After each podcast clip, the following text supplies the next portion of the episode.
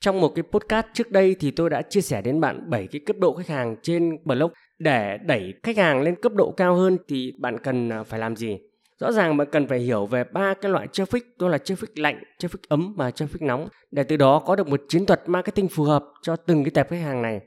Vì là ba loại khách hàng khác nhau, do đó cái quá trình bạn viết bài cũng cần phải khác nhau. Có nghĩa là nếu như bạn bán cùng một sản phẩm, nhưng bạn bán cho khách hàng lạnh, phải viết khác với khách hàng ấm và cũng phải khác với khách hàng nóng. Mến chào bạn đã quay trở lại với chuyên mục Marketing for Winner. Tôi là Trung Nguyễn, đến từ nội dung là vô.com. Trong cái podcast ngày hôm nay, tôi sẽ chia sẻ cho bạn ba loại traffic truy cập vào blog và làm thế nào bạn có thể viết bài phù hợp với từng loại traffic này. Traffic đầu tiên chính là nguồn khách hàng lạnh.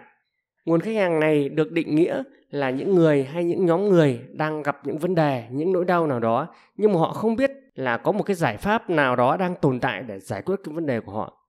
Đây là những khách hàng mà khi họ tìm kiếm thông tin trên Google, trên Facebook thông qua những từ khóa mà họ đánh lên đó thì bằng cái thủ thuật SEO bạn có mặt trong top 10 kết quả tìm kiếm, sau đó khách hàng sẽ truy cập vào blog thì với những khách hàng lạnh thì bạn cần phải viết bài như thế nào?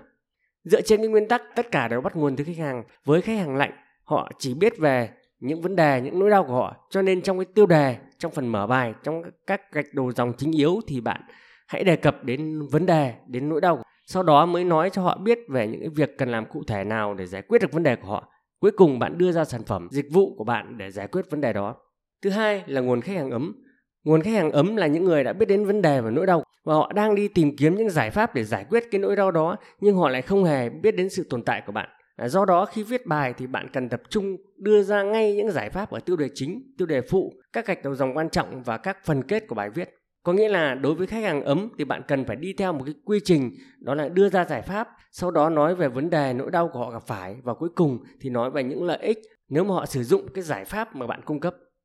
nguồn khách hàng thứ ba đó là khách hàng nóng đây là cái nguồn khách hàng mà đã biết về vấn đề biết về bạn và cái giải pháp của bạn rồi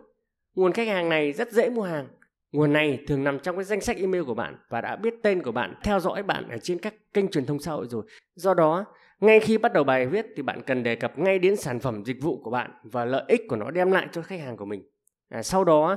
trong cái nội dung bài viết à, thì bạn hãy viết về những vấn đề, những nỗi đau mà khách hàng à, có thể à, đang gặp phải. Tóm lại là nếu như khách hàng tiềm năng đã biết đến sản phẩm của bạn và biết nó thỏa mãn cái nhu cầu của họ thì hãy bắt đầu bài viết với một tên sản phẩm còn nếu họ chưa biết đến sản phẩm đó mà chỉ biết đến nhu cầu thì hãy bắt đầu bằng nhu cầu còn nếu họ thực sự chưa biết à, mình muốn gì mà chỉ quan tâm đến các vấn đề chung chung chỉ biết rằng là những vấn đề của họ đang tồn tại thì hãy bắt đầu bài viết bằng vấn đề như vậy là ngày hôm nay tôi đã chia sẻ cho bạn ba cái nguồn khách hàng chính, đó là nguồn khách hàng lạnh, khách hàng ấm và khách hàng nóng truy cập vào cái blog của bạn